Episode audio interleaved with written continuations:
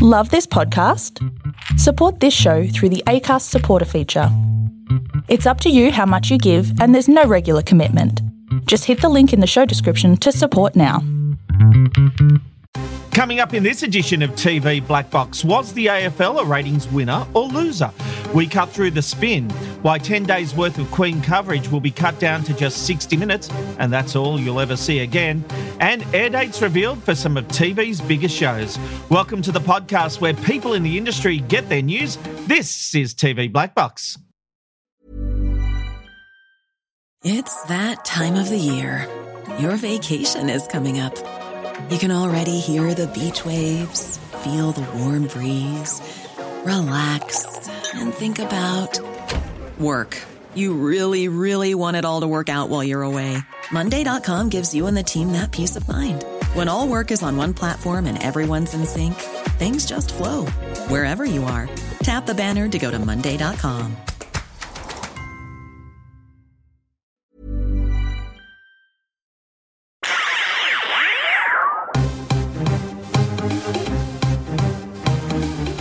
This is TV Black Box, bringing you the inside goss from the TV industry. Hello there, I'm Rob McKnight, and welcome to another episode of TV Black Box. You'll meet the panel in just a moment, but first, it was on this day in 2018 that America's Dad was locked up. Now reporting, Tom Llamas. And we're coming on the air now with some breaking news. One of the world's best known entertainers appears to be heading to a prison cell very shortly. A judge in Pennsylvania has just sentenced Bill Cosby to no less than three and no more than 10 years behind bars. Yes, for something a bit light and fluffy, four years ago, Bill Cosby was sentenced to three to 10 years in jail after being found guilty of three counts of aggravated indecent assault. He was the first celebrity to be jailed in the wake of the Me Too era after facing allegations from more than 50 women. But just two and a half years into the sentence, his conviction was overturned after a court found that a previous prosecutor had made a deal with Cosby not to charge him. He was released last year citing violations of his due process rights. Bill Cosby still maintains his innocence. I put the pills in the drinks and the girls ate the drinks. So that's my. I don't know if that's racist, but. And on so- that note, it's a big welcome back to David Robbo Robinson. Hello, Robbo. Hello there, and uh, you know the Bill Cosby uh, documentary. It is fantastic, four parts, really, really good on Paramount Plus. Check it out. I have not seen it. I will take a look. Also joining us for this recording of the TV Black Box podcast is Matthew Simmons, contributor to TV Black Box. Hello, Matt. Hello, good to be back. Good to have you back. And uh, Kevin Perry is filling in for Mog tonight. Hello, Kevin, the co-owner of TV Black Box and Media Slut. He's been everywhere this week talking ratings. Glad that was his intro. Oh, fantastic to be with you, Rob McKnight. Um, twice in a month, I, and I haven't been cancelled yet. This is fantastic. I know. And that delightful voice you heard before, and uh, maybe I got my intros mixed up, Tanya. Uh, she's, come, she's come back for another go at the TV black box after realising we were in a bit of trouble last week. Tanya Zayeda, welcome back to TV Black Box. Why, thank you very much. Lovely to be part of the team again this week. Oh, I'm so thrilled you had. Like, honestly, when you volunteered last week, when uh, Phil and Mo said, "Oh, we can't be here next week," and I was like, "Oh, what are we Stood going to you do?" up, literally. you, yeah, but you were like the hero of the day. You stepped up and said, "I'll save you, Rob McKnight," and I appreciate it. I Tanya felt really Zayeda. bad, Rob. I just went, I-, I can do it if you want, Rob. Yeah, no, guilt. guilt is the only way I've ever gotten things. So, But not all lovely to heroes, not all heroes wear capes, and Tanya Zayeda is a hero of mine. So it's lovely to be on the podcast Oh, with you. Thanks, Robbo. Thank you. yeah, it, we are thrilled you're back. And obviously, this week we made the binge. Um, n- oh, how do you say it? Salam. Salam namaste. Salam. Namaste. Yay. um, Oh, you know the song.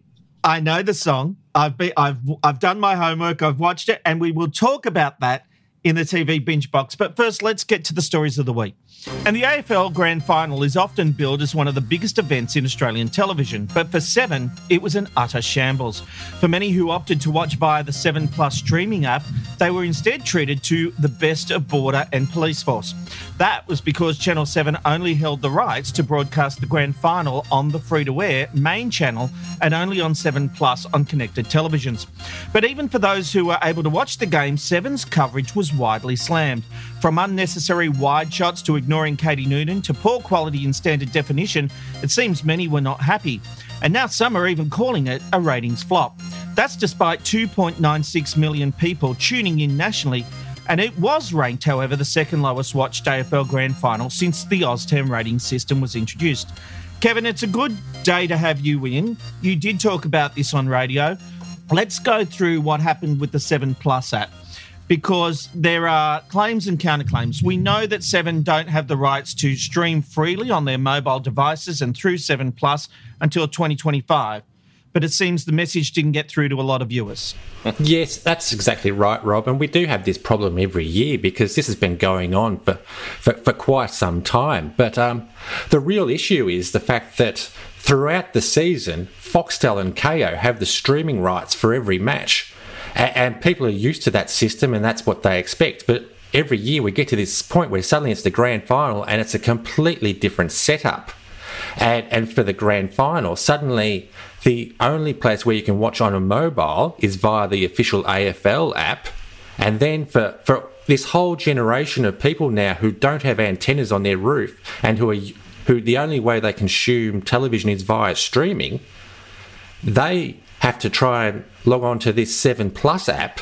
And, and for a lot of them, particularly on the Android side, that, that app just didn't work and it was showing border security when it should have been showing the grand final. So it was a complete schmozzle.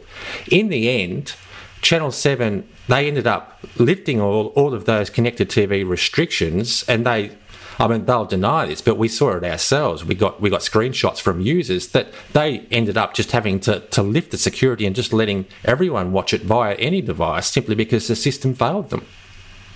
Well, I was able to watch it on my mobile device hmm. through Seven Plus. Yeah, when they didn't have the rights, and they denied it was happening. You didn't watch a sports game. Did you? No, I only I was watching something else, Robbo, and then some people were asking me about it, so I, I, did some investigation. good, good um, man. All right, man. Kevin, move on to the ratings. Yeah.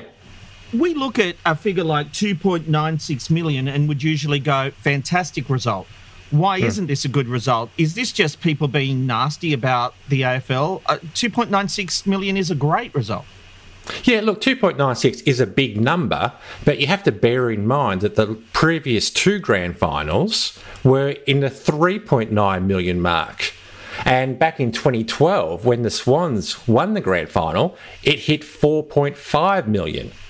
So, I mean, the real story is that A, it was a terrible match. Anyone in Sydney would have switched off after the first quarter because, frankly, their team was just getting thrashed. But the other issue is that moving the match into this daytime time slot, it it really cuts out a lot of your, your, your, viewers in the northern states, your people with a casual interest in the game, people who, who have a choice who they'd rather be doing something else with their long weekend.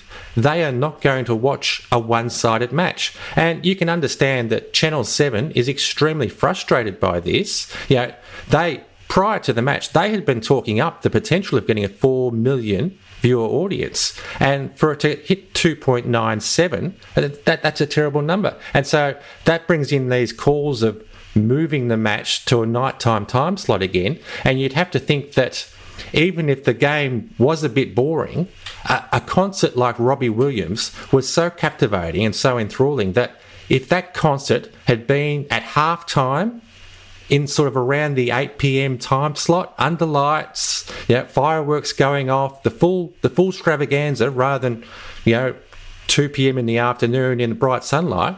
That viewers, even if they weren't interested in the match, they would have stuck around for Robbie Williams.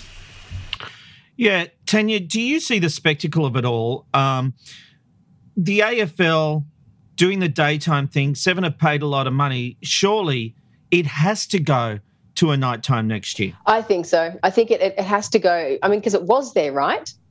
Didn't it used to be? a night time, if from memory, or is that am I being that's not correct? Yeah, the, the, last two years were played at night mm. due to COVID. COVID mm. was the excuse, but yeah, they were able to do the last two because it wasn't in Melbourne. We had one in Perth and one in Brisbane. Yes. So they played those at, at night, and, and the audience was up close to four million. That's right. Now we had you know almost what record crowd. There was well over hundred thousand people at the stadium. Robbie Williams was spectacular. Now even for me, I, I yes, I live in Victoria. Couldn't care less really about AFL. Do watch the grand final. Partner went to the grand final, kind of thing. you know, but ever, I still. you are one it. of us, Tanya. I know, I did. I'm, I'm a bit of a league girl. I'm a league and union girl, to be honest. But you know, hey, we we can't help avoid um, AFL when you live in Victoria because on every page of the newspaper. So the thing that was um, a little bit annoying, and my father-in-law brought it up straight away. He said, "Why are they doing all these wide shots? I can't see the ball. I can't see what's happening." And that was right from the get go. And then we watched a little bit and we noticed that, yes, the camera angles were all a little bit different. Um, Robbie. Williams was amazing. How does this happen? I they do it know. all year. How did they get it so wrong on the final day? I, I, it was like they had a whole different camera crew shooting the AFL. Seriously, like a whole different right. camera crew. Couldn't quite keep up with, you know, the ball almost. Mm. That was a bit frustrating. I, I, I, would say it is the Channel 7 style. Like, I mean, every match is filmed by the same crew. It's all done by NEP. But whether it's a Fox footy game or a Channel 7 game, they do tend to, to put a bit of a dictate on the direction of the games. And yet, the Channel 7 style is to probably stay out a bit wider. The, the other criticism I always have with Channel 7 is that they, they say they broadcast it in high definition, but it doesn't, it never appears to be a true high definition. They will never admit it, but I do have a sneaking suspicion suspicion that they they do compress their signal a bit so that they can fit other channels on, onto their spectrum. I think mm-hmm. also for us in Victoria, if it comes to the viewership too, we had four holidays in a row. It was like Easter. We had the hmm. Queen's the Queen's funeral holiday Thursday, then the AFL holiday Friday, and then Saturday, and then Sunday, and it's school holidays. And hmm. many people are away overseas, Bali, Thailand, etc., for their first time in three years, two years. Um, so you know, perhaps that all contributed to to viewers being down. People were away, I would imagine. Mm. Maybe mm. I, I've got to say the one thing I can't understand is the idea that you've you've said I'm going to watch the grand final. I've got my beer, chips, whatever, maybe a few friends over, and then go, oh, the game's not exciting. I'm turning it off. Uh, isn't this the event you've been waiting for? Cheese platter uh, sounded pretty good at halftime. I, will say I didn't watch the second half. Right. Okay. Yeah, no, I will. I mean, it, it, it, was it was obvious, sort of by the end of the first quarter, it was obvious who was going to win, and so, I mean, if you weren't heavily invested in the Geelong Football Club, there really wasn't much there for you. All right, what do we make of this one? Millions of eyes were glued to their TV screens across the UK and worldwide in the 10 days of mourning following the Queen's passing. But now, British television networks are facing tough restrictions on what footage they can and can't use. The BBC, ITV, and Sky News have been instructed to condense their coverage from the 10 days into a 60 minute compilation, which then must be approved by Buckingham Palace. Key events such as the funeral service and the King's Accession Council are limited to 12 minutes each. If networks want to use any unapproved piece of footage in future, it will need to be individually approved by the Palace. Journalists are slamming it as a logical censorship and a mistake. So, guys, what this means is that the palace will now have the right of veto. So, King Charles getting angry at the pen. If any of the networks try to include that, veto. Harry not singing God Save the Queen, veto. I think this is a big misstep and a bad call. Bad call. Really? Gosh, you know, I, I, guess you know, I can see that they are protecting themselves because this is was a monumental history event. You know that will be seen for hundreds, thousands, you know, of years. The files will be looked back on again. Um, I guess that people are not going to want to look back and see the Prince King Charles getting angry at the pen, or Mike Tindall, Zara Phillips' husband, yawning when the uh, the Queen was lying in state Oh no, he's looking, yeah, and looking at his watch. You know, he's looking. Sorry, he's looking at his watch. Now, a very innocent thing to glance at your watch, and when you've got cameras on you the entire time, there's a hell of mm. a lot of footage to go over those 10 days. I find it yes, interesting. But why can't it just be there publicly available, Tanya? Like people should just be image, able to watch. Image is everything, as Andre Agassi says. but it's, it's all over social media image. anyway, isn't well, it? Well, that's a very well, good point. that's the thing. I think there will be a copyright Mm. claim that will take it all down from social media. But so, but so if I have the clip, like if I've shared it and I've just cut the clip from what I've downloaded, it's going to get Gone. taken from me. But I'm not. I'm not part of. Like, does it affect No, people overseas but you, as well? You've used footage. Here, I was thinking this through today, Mm. and I'm guessing here this is me hypothesizing, but you could easily ask, well, surely this doesn't affect American and Australian broadcasters. Well, hold your Mm-hmm. hold your horses. The palace essentially supplied all that intimate footage. Mm. Whether it's through the pool or however it was arranged, and the British broadcasters all agreed to the terms and conditions. Australia, Australia, got really I was going to making a point of it, but off your shoot. Yep. Australia and the US and all the other countries dipped into that poor footage. Hmm. So by using it, they're automatically agreeing to the terms. So now the palace, which owns all the footage, can now put copyright claims throughout Facebook, Twitter, all the social media, YouTube, and get rid of hmm. all of it. So hmm. now we are now determined what three networks decide are the key one Yeah. hour highlights. So that means, of course, they will have extra bits. So when you maybe we'll end up with an hour and a half, maybe two hours of footage if you compile all the individual choices they've made. But I think for such an historic occasion, Kevin, this is such a mistake and, and really should not be allowed to happen. Oh, it is a terrible decision. And at the end of the day, this is a news event. It is a news story. Yes. It is not something that should be copyrighted or trademarked. Um, you, you can't trademark news as far as I'm concerned. I can tell you that October 20 is the day that, that it will be removed in the Australian streaming services. iView, 9 Now, 7 Plus. It all disappears on October 20.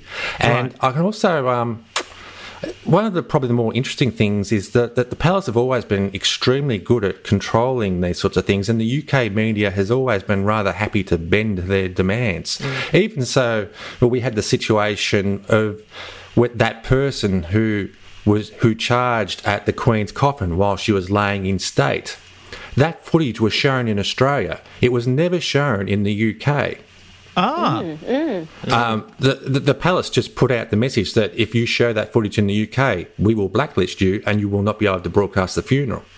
So, uh, to me, it, it's just a travesty. And but, but we see it time and time again. The the Olympics are the other ones who love to do these kinds of things, and it. I don't think it serves them very well. I, I wonder what the ultimate hmm. motivation of the palace is. Are they planning on doing their own documentary or something down the track that they want to make money out of? It, it it's just you don't right. think it's just image, though? You don't think it's just I think Tanya's image right. that you know come come hundreds 20 Yep. 50 years down the track that people uh, we don't they don't want people tuning in and seeing king charles angry at the pen and seeing you know someone else do something well, that's it. wrong In a hundred years' time, when they're looking at the highlights footage, you don't see King Charles bloody pen. I hate the bloody thing. We won't see that, Hmm. Robbo.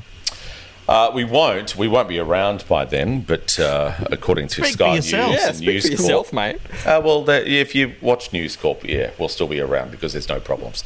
Uh, anyway, you can uh, cut that out if you want. Uh, the problem is, is that uh, we own them, and and this is a big thing that I've always had about politicians, and I think the monarchy is the same thing. Uh, they don't pay tax. Uh, they don't pay income, uh, uh, hereditary tax. Uh, they don't pay uh, in inheritance tax. We own them. I think this is ridiculous, especially when the monarchy is on the nose. In so many places, including England, about why do we need this family who really, if you strip everything down, there's nothing special about them. Um, and they're not paying their fair share of tax. They own too much. They do so little. Uh, that's an important part of it, I think. But they have power through access. So that's but- why but- they can get what they want. Oh, I don't agree. All right, it seems not everyone is feeling as sentimental about Neighbours ending as the 873,000 viewers who tuned in to the final episode in July. Despite a push to have the houses featured featured in the iconic soap heritage listed, Whitehorse City Council voted to deny those plans. A report did find Ramsay Street, real name Pin Oak Court, of course, did in fact meet historic, aesthetic, and social significance. The council disagreed. Robbo, I think that's fair enough. I don't think Ramsay Street should be heritage listed because we liked a TV show. No, I don't think so. And I think that the people who own houses on that street have been through enough over the years. Uh, when, whenever, well, whenever someone bought into that street, they would have to sign uh, as, as part of the condition of sale that they wouldn't change greatly the outside of it. You know, the, the owners of that street have, have, have been through enough. Um, I- I just think that Neighbours and a TV show like that should live on in our hearts. What I will say though is that I think, and I know I'll be alone on this, that uh, places like Epping for the Seven Network in Sydney uh, or Willoughby for the Nine Network, those are places that should have probably be kept. Uh, a little bit in, in in a historic sense. Now, um, anyone who knows Epping now will know that it's just a housing estate, which I my heart breaks for that. It really, really does. I was lucky enough to work at Epping, and it was wonderful, and it was such a brilliant, brilliant place. Um, it was at the end of their life, uh, uh, end of its life when I, I worked there, but I was still very grateful to be there. Uh, the only thing that you could tell that anything happened there for over 50 years was that there's one street in that bloody estate called Seven Street. That's all that is Yeah. left. Um, I would like to see. I used to love working at Epping Me and walking too. through It the was- corridors. I work, It yeah, was I worked out amazing. there too. I loved That's it. That's right. It, it, it, it, it's a beautiful place, and and we've lost now Willoughby um, with nine. Those are the places that I think that should have historical significance, not a street that featured in um, some exterior shots uh, over the years. Uh, That's not. I don't want to see. I that. love that it actually had to be tabled at the council because people were pushing for it. Is there anyone here who thinks it should be heritage listed? No. Not at all. Yeah. All right, we're all on the same page. Well, nobody does children's TV quite like Australia, and now the top 10 strangest, although best, kids' TV shows have been revealed. Well, that's according to The Guardian. These are the shows that were crafted for growing Australian minds and are the most culturally significant. I'll go from 10 to 1, starting with The Book Place, Plasmo, Johnson and Friends, Mr. Squiggle, Agro's Cartoon Connection, The Ferals, Cheese TV, No. Lift Off, Amazing, and at the top, Round the Twist. No. Um, No, no, I- no, no. Sorry, sorry, Yes. sorry, sorry. Can I take the first question because I, uh, I was All the series yours. producer. no, Ser- you had the first question. Just No, I was a series producer for a children's television show for four years. Which one? So do you want to toasted TV?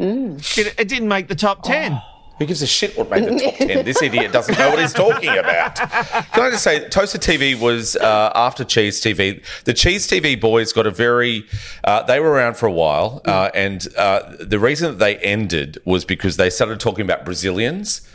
Um, and waxing in hostings. Now, because it's Channel 10, those things get through, but eventually someone notices. So then that it was changed to Toasted TV, which I produced uh, from 2009 until 2013. Uh, a wonderful program. Uh, there's still some great uh, skits on YouTube, Toasted TV. Uh, but that's that's Is this where a plug for your YouTube page? no, no, I'm just saying we did some amazing stuff. We introduced the first gay character for uh, kids television. We introduced the first uh, inbred character on Australian television, or for kids rather. Um, we had some game shows that probably couldn't be broadcast now, but they were broadcast back then. What age Uh, group it- was this show for? I'll tell you right now, it was Not my, not my four-year-old Should I watch twins. I can tell you.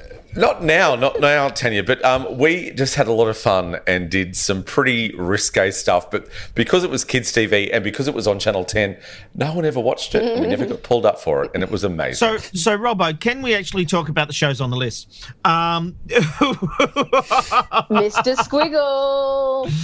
I've got the look of death from Robbo there. Hurry So up. Mr. Mr. Squiggle was Yeah, one of your Mr. favourites. Squiggle for me. I I, grew up with Mr. Squiggle and the pencil nose, and when you look back now, and then Mr. Mm. Blackboard, um, you know, and everyone everyone talked, and it was good because it was creative. It got it got us as Yeah. young ones, you know, creative thinking. It was about arts also and drawing. Um, I used to love watching it. I'm, I'm happy to kind of you know YouTube that one now and show my twins. And the other one that I loved. And apart from kind of growing up watching, then as I joined um, TV, I got to work with them was Agro's Connection. Yes, of course. Yes, I yes, can't yes. believe that's not number I one. Yeah, it should be How number is one. that not number one. This idiot doesn't know what he's talking Yeah, about. What's I his mean, name? Paul that Paul Verhoeven. Naughty Paul puppet, Verhoeven? you know, Jamie Dunn, right? Is it Jamie? Brilliant, Yeah. yes, Jamie- yes, oh, yeah, You know, Jamie Jamie, Dunn. Dunn. as Agro, which was solely there for the adult. He was so naughty and cheeky because it went whoosh go over the kids' heads. You know? Mm. That was a good Yeah, one. this idiot. Loved it. This idiot doesn't know what he's talking about. I- I've got to say, the book place was always just a weird, crazy Mm. worm, show. the worm. And when you when you find out that was made in Adelaide, you understand why they ended up with bodies in the barrels. I agree with this. I, I totally. Yeah. When you find out that that worm, the bookworm, is from Adelaide, you go. It just makes sense, it's friggin' weird. Yeah, that's right. you know. Oh, Like dear. it was weird as. It was. I don't like it. I don't know what Plasmo or Johnson and Friends is. that name just doesn't sound right to me for a kids show. No, Johnson and Friends. Oh they were like little toys, but they were in big places. It was the Toy Story of our generation. Right. And so it wasn't a euphemism. No. I don't He's know what that word Johnson and his friends. No. Uh, are there any besides toasted TV, which Thank we you. all love? Thank you. Uh, are there any missing from I the appreciate. I appreciate that, Rob. Are there any we've missed? Um, Does anyone um, care? I was going to say probably Simon Townsend is the one that should be on that Oh, list. Yes. yes. You, you can tell the person who wrote this is a millennial. Simon Townsend, I watched every single day when I came home from school. Hey, hey, hey. And Yeah. what I love about that show is its original theme song was Afternoon Delight until they realised it was a song about sex. And then they wrote Simon Townsend's Wonderworld. True story. I love a bit of TV history not thrown know in here and there. that. All right, coming up on TV Black Box, we'll find out what everyone's been watching when we open the binge box. Plus, air dates revealed for some of TV's biggest new shows. Disney's classic Beauty and the Beast to become a TV special, and we farewell a play school icon. You're listening to TV Black Box.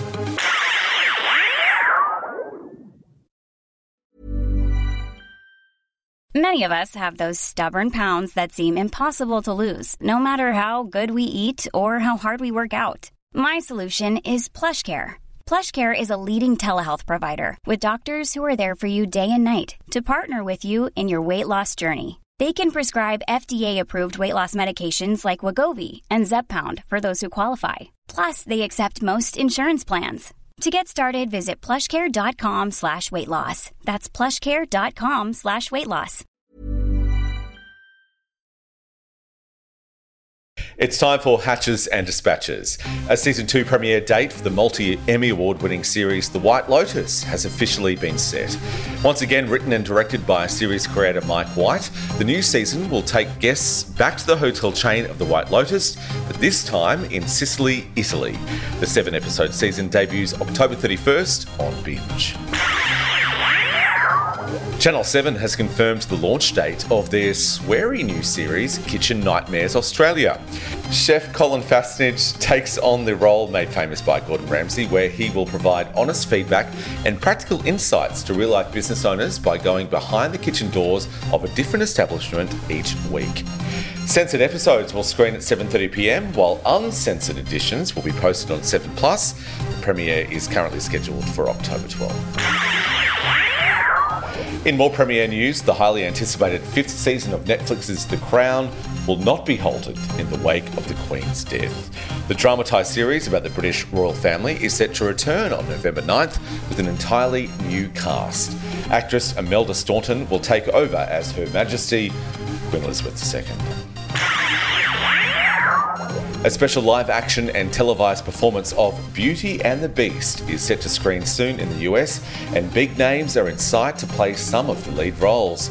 According to Variety, actor Martin Short is tipped to portray the candelabra Lumiere, while singer Shania Twain, yeah, I'm excited about this, is being sought after for the role of Mrs. Potts. If they sign on, they'll join Oscar winner her. H E R her. I, I, I, that, that's Yeah. too, that's too popular Her. for me. Yep. Uh, well, they'll join uh, her. Her pronouns are uh, her, she, his, she, her. Uh, as Bill, Grammy winner Josh Groban, one of my friends, as the Beast, David Alan Grier as Cogsworth, and Joshua Henry as Gaston. It will be available to stream on Disney Plus in December for Australian fans hoping to watch the special. Shania's gonna sing I feel like a teacup. I couldn't even get the tune right. I don't even know what you meant then, and I'm a big Man, Shania fan. I feel like a teacup. Oh, there you go. That was it. That was better. Perfect That was tune. better. She's a teapot, not a And you know, teacup. you know, weirdly, that's Yes, uh, she I- was the teapot feeling like a teacup. Oh my god. Yeah. What, what I'm glad is, though, that you've chosen that point to cut in because now we're going to change pace. And sadly, play school icon John Hamblin has died, aged 87.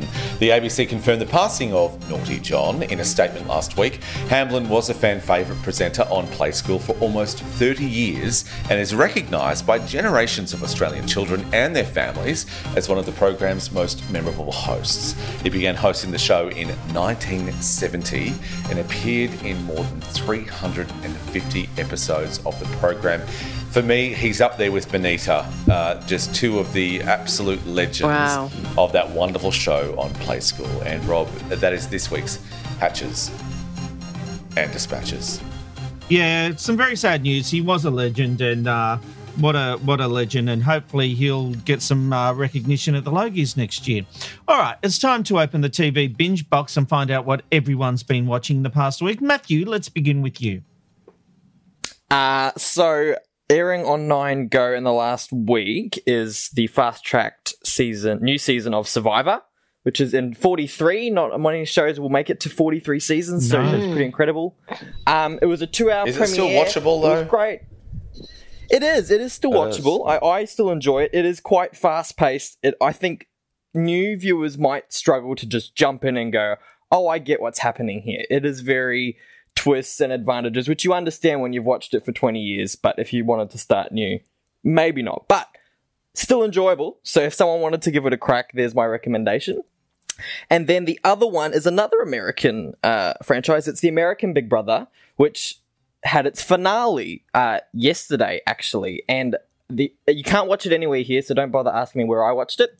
Um, but the reason why I wanted to point it out is because uh, for the first time in 24 seasons, 22 years, I think, a African American female won the show, and she was um, bullied based on lies in week one, and she managed to get to the end and win, which I think is Was, just was her name incredible. Meghan So- Markle? Or Yeah. what was what was the con? What was it? No. No, I think it was Harrison Markle that were entered in it. Yeah. yeah, so that's my two. Okay, Kevin, what have you been watching? Yeah, just the one for you this week. Um, a documentary series on Netflix, which is Untold. They produce a whole a whole range of different stories from the sporting world, and each of them uh, they kind of pick on the like the, the different issues around you know cheating and things going wrong, and it's kind of untold stories Mm. in sport. They're like one of the latest episodes they've put out is called "The Girlfriend Who Didn't Exist." Oh, this is just yes. a fantastic I documentary. Guilty. Oh, guilty. I've had a few of those, I'll tell you right now, Kevin. In my earlier days, I had a few girlfriends who didn't exist.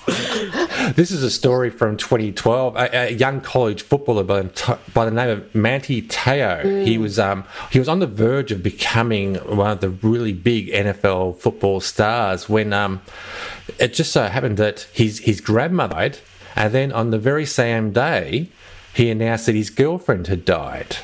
And it, it turned into a huge media circus where the media uh, at first absolutely fell in love with him and they were portraying him as a hero for continuing to play and going on. And then it took a few months, but eventually it came out that the girlfriend actually never existed. And the, the way the media turned on him was Mm, just mm. was fierce and it, it, it's quite a remarkable story because this documentary reveals the fact that this was actually one of the very first catfishing stories that that took place, it was right on the verge of the internet and websites like Facebook coming available, and it turned out that you know that this, So he was catfished. he was catfished. Mhm. He had no idea that the girlfriend didn't exist. Which makes it I even thought worse that the media turned on him and that it Mm. r- literally ruined his career and his potential when he was the one hurting and just blindsided by it all. It is a truly Wow. gripping documentary. I don't want to give any more of a away, but they, they interview Wow. Manti, the player, and they also interview the person behind the scam.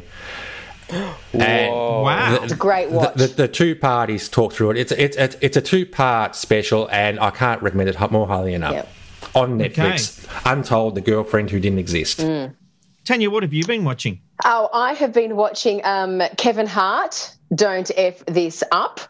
Have you seen the the comedian Kevin Hart? I love Yeah, I know him. Six episodes. Um, I like I said last week. I love anything with a bit of truth to it. Um, you know, a good kind of docu series, a bit of a uh, biography series. I really enjoyed this. I had no idea that Kevin Hart was so business savvy. Um, he has um, he always gets in trouble, but he always owns up to it, and it kind of goes through some of the media frenzies of when he's done the wrong thing um, throughout the series. Um, and uh, and then I love the fact too that he's best friends with Dwayne Johnson, The Rock, and they've got a movie out at the moment. But interestingly, that you know Kevin Hart is um, I think he's the wealthiest um, Afro um, uh, American. What am I saying here? African American? Yeah, sorry, Afro American. Um, he's done so, so, so well with it. And it kind of goes through his impeccable schedule and how hard he works, and the fact that he's taken his same boyhood entourage mates all the way through um, to his success Oh, now. that's cool. Yeah, and, I and helped them out. Mm, yeah, really that's good. great. Yeah, and the I other that. one that I'm enjoying is the real bling ring, um, the Hollywood heist. Which, if you don't know about this one, um, both of these are on Netflix. It's three episodes, and it is about a couple of young um, people early in their 20s that started to do some celebrity robberies, rob a few houses. Paris Hilton, Orlando Bloom, Lindsay Lohan. And it's a really good watch. It Mm. shows how pretty much easy it was for them via social media to find out when these people weren't home. And they just Of kind of walked in because they could, I won't give it away, but it was pretty easy for them to figure out because people were posting on social media that they were out or they're on a plane somewhere. Hello, let's just walk into their house and take a few items. So it goes through all the different people involved and how they're all accusing each other and, and their side of the story. So that's three episodes Mm. and I enjoyed that. That sounds cool. Yeah, that Amazing. sounds really cool. Robbo, what have you been watching? I've, I've been watching uh, Dahmer on Netflix. It is brilliant. It, it you know what? At, at, at some points you think it's a little bit slow, but I think that's as you go through the the episodes. I'm probably up to episode I think five tonight. Um, there is a slowness to it, but they're really going in on when Dahmer was in his predatory mode. And they really take their time with that because, and I think as you go on, that becomes more powerful as you watch it. Uh, Evan Peters, uh, who is Dahmer, is fantastic. You would know him from uh, um, American Horror Story and X Men. He is absolutely brilliant uh, uh, in this, uh, and, and that's what I've been watching, and I, I I can't stop myself. So normally I would watch an episode a night. I'm trying to fit in two, possibly Mhm. three a night. It is fantastic. That's on Netflix. Uh, yeah, that's been very controversial because uh, victims, family victims, families of the victims, are saying that it's glorifying this this killer. Uh, it's it's not being respectful to the to the victims. Mhm. Uh, Netflix says you know it's been it's tried to be respectful, but the families say we were never consulted, we were never asked, and so it, it brings up that whole issue on whether. Um, uh, serial killers and true crime can be a form of entertainment without cashing in on the dark side. And look, I have a true crime podcast here. I have to disclose Monsters Who Murder Serial Killer Confessions, where you can get the full background on the Jeffrey Close Dahmer story. The other thing I'll say on that though is that um, there, there there was a woman who lived next to him for, for many many years who was ignored. So I would say that it is educational. It's important. Yeah. Uh, because if you if you smell True. those smells. Uh, uh, and if you uh, hear those uh, th those certain noises, uh, you want to put it forward to the police because the police ignored these stories, Mhm. uh, and, and that is the real tragedy here. And I Well- thank Netflix for doing that. Netflix.com.au, uh, you can get a wonderful subscription for just fourteen ninety nine a month. well, uh, this week I got my Paramount subscription. So Well, that's what I'm trying to get. I'm trying to get a free Netflix. I, I know what you're doing, Robbo. We, we all know what you're doing, Robbo. oh, sorry, Uh. Sorry, sorry. I don't think there's anyone listening to this podcast who didn't pick up on what you were doing. No, I, I just love them. I, I'm not being paid. I just love them. They're fantastic. Um, but I got my Paramount subscription and I started going through things. And one of the first things I wanted to watch was Yellow Jackets. And oh my God, I am so glad. We have been binging this thing like there is no tomorrow. It is fantastic. And, yeah, uh, you know, all I'll say is with the glitter, without wanting to give any spoilers, there's Sorry, glitter. Trigger and I keep looking for this glitter and who could have the glitter and what you know like i keep looking for something that's not turning up uh, you know like it's it's just the the show has me on the edge of my seat i know glitter glitter's only going to make sense if you've seen it but you'll all So, uh, so you're talking about the one with Kevin uh, Kevin Costner in it, the Western Yellow. no Yellowstone. i said yellow jackets Oh, Yellow jacket. I do apologize. No one knew what you were talking about. We don't know what you mean by know, glitter. no, so no one. Everyone's sitting here going, "What's glitter? No, no, Yellow, Yellow Jacket?" Jackets on, Net, on on Paramount Plus. It's this show where uh, a, s- a girls' soccer team got stranded in the middle of nowhere for 19 months. and they and ate each other. No. How they? Um, sorry, I was just reading a message from Abby.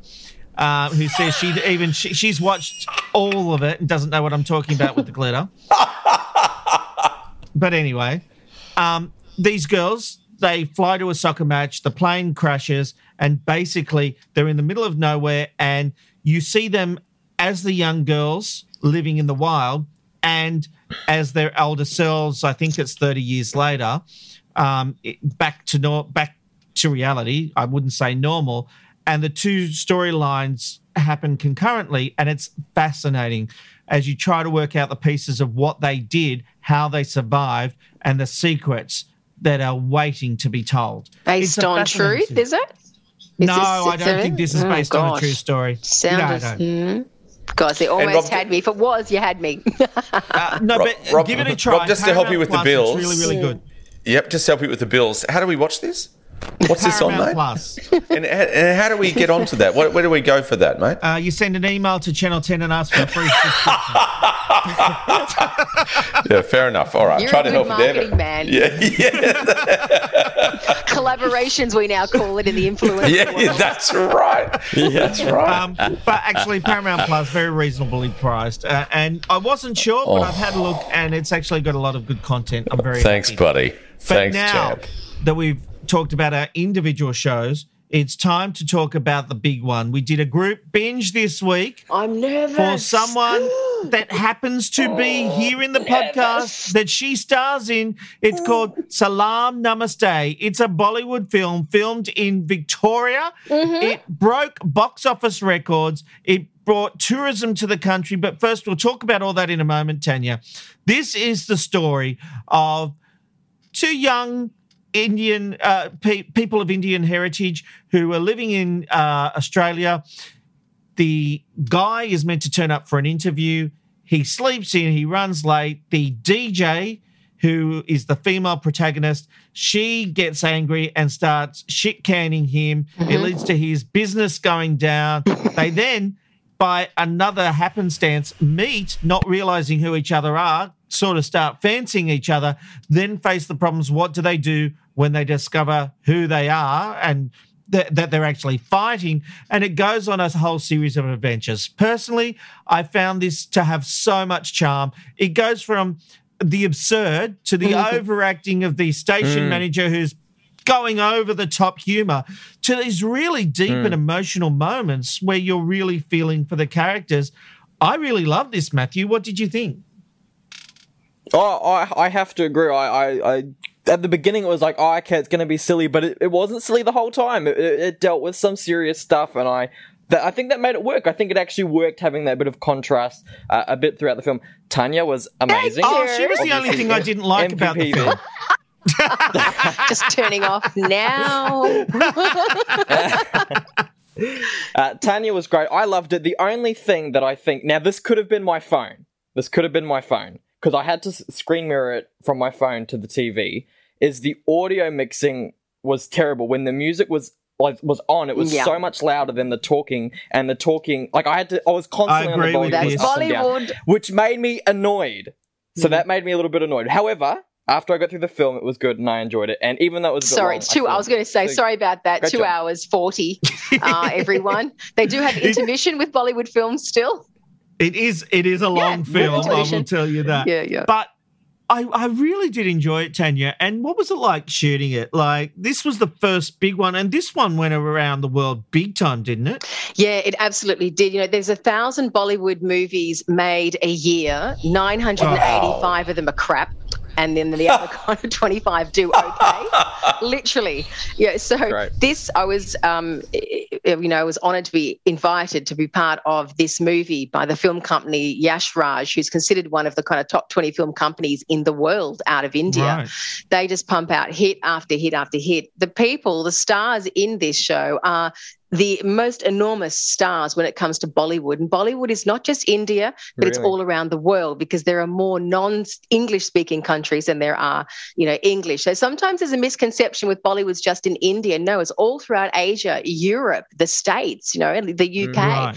So this particular film, um, we shot it all in uh, around Victoria, mostly in Melbourne. It's the first ever Bollywood film to be shot entirely in Australia uh, back in 2005, because normally they would just shoot the item number, which is the song with all the dancers in it, and then take off. Um, and interestingly, with this film, Victorian Tourism only put in ten thousand dollars towards it, and they Oh, that's got- outrageous. Yes, and they got. I mean, the film was one of the top films, you know, for the last kind of 15 years around um, the world when it comes to Bollywood hits.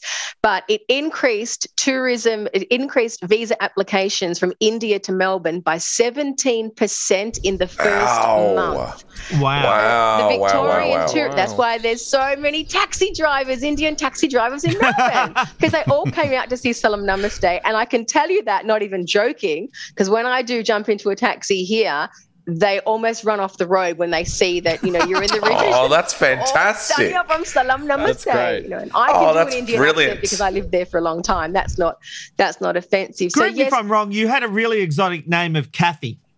Um, yeah, yeah, yeah. It's very, very exotic, and it's it's very funny.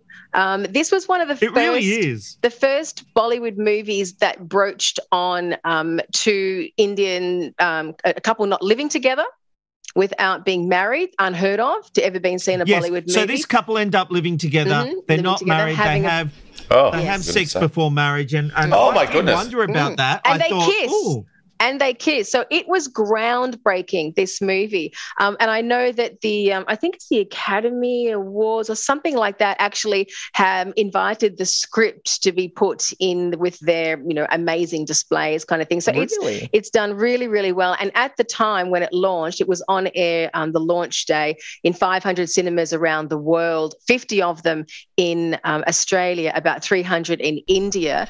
That's and, amazing. And here in Australia, it actually beat um, Johnny Depp's um, Charlie and the Chocolate Factory.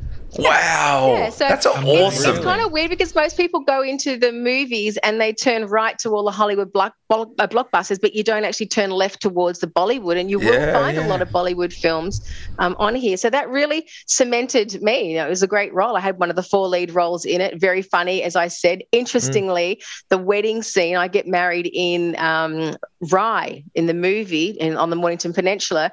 And who, little did I know that kind of 10 years later that I actually met my partner, Chris, in Rye down there. and we had Oh. twins oh. together. I mean, That's It it was was a little weird that you got married the same day you met the guy, and you It's had this beautiful Bollywood. white dress. But, you know, yeah. whatever. that was shot at the Mornington Peninsula, and it's even, you know, just to Google that particular song, because the songs are what make the movie, and that's on all of your music channels and the radio and gets all of the hoo ha fanfare. That's fantastic. Um, and yes, and then people going to watch it. So enormous success for Salam Namaste. I love that they replay it on SBS, as we spoke about last week, quite frequently. And I really love it when, um, you know, Australians go and watch it and tell me how much they love it. Well, it really That's was brilliant. a celebration Yeah, of Australia, yeah, great. and it's got characters like a crocodile Dundee type character, but it's an Indian who's come to Australia. he wants to be a Crocodile Dundee character and he hates Indians. It's like, and the way he speaks is hilarious, you know. And, and even his whole partner, who the only word she ever gets to say is sorry. He'll ask her a question and she'll say, Sorry? He goes, Exactly. Exactly. it's it look, it's a lot of fun. It uh it goes in some unexpected places. It, it pretty much ends where you think it will end, including uh, you having some hilarious scenes in in in the big. I'm going to say it, Go having uh, the the birthing scenes towards I the end of the those film. scenes. They were just so, you know, they were just so ad lib. All of those scenes. Were they? And the doctor, Robbo, in Really? it um, is a man named Abhishek Bachchan. And he is probably the biggest star in Indian film. So that was a big cameo for him to be in it. His father is Amitabh Bachchan, who is the second most famous man in India outside Gandhi. You know, he's Oh, Wait, really? told that story. Wow, that's amazing. Yeah, Amitabh Bachchan, the father, Wow. you know, he's, he's like literally people, the world stops when he walks past and they just, it's like they've seen a ghost. So, uh, And so, tell Tanya, what, what what's he like though?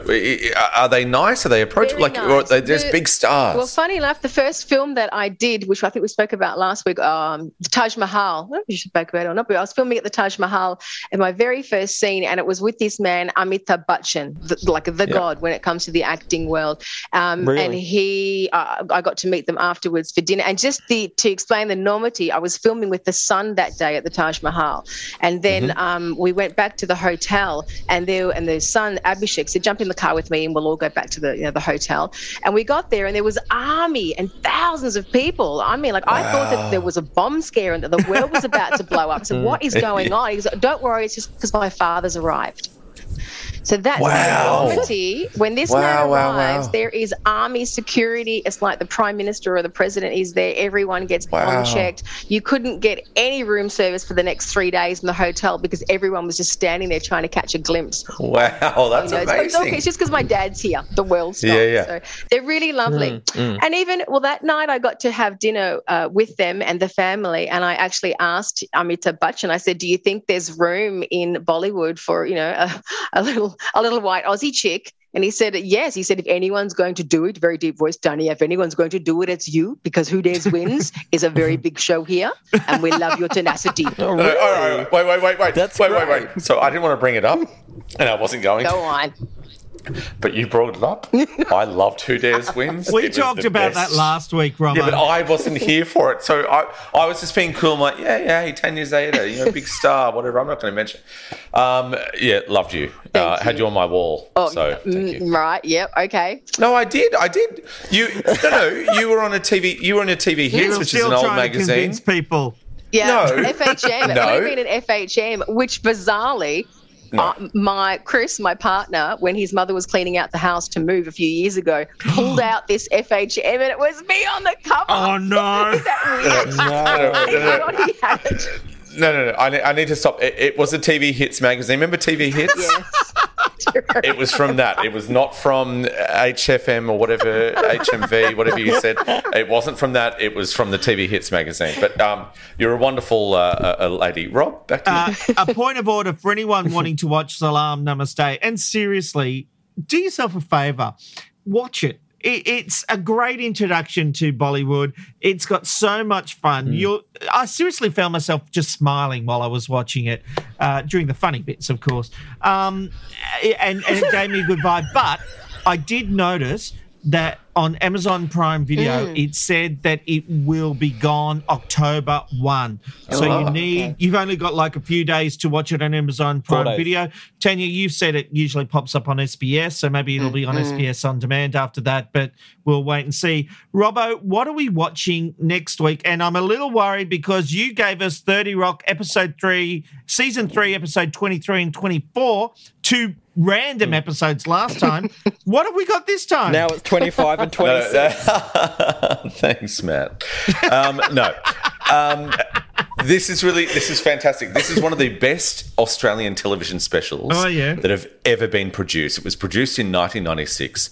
It is the Seven Networks homage to 40 years of television. It's on YouTube, and we will put it up on our Twitter for uh, from uh, TV Black Box. It is one of the best specials ever. It it Better shat than the all Studio over. 1060 years of TV?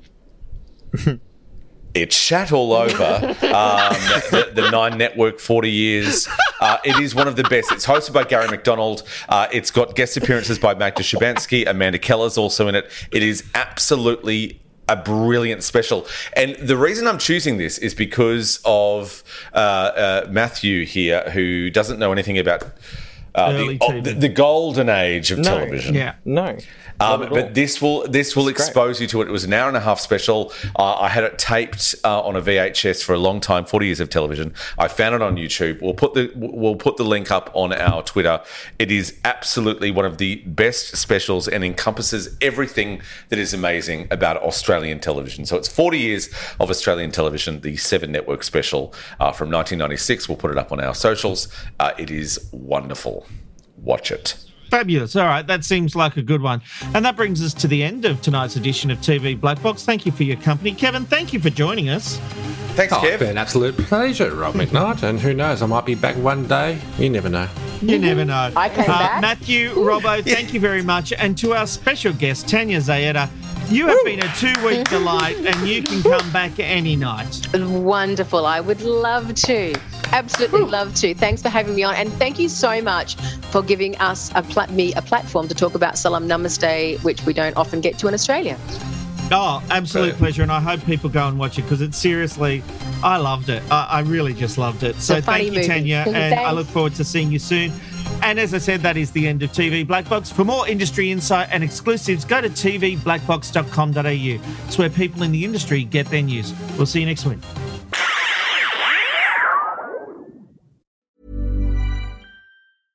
Ever catch yourself eating the same flavorless dinner three days in a row?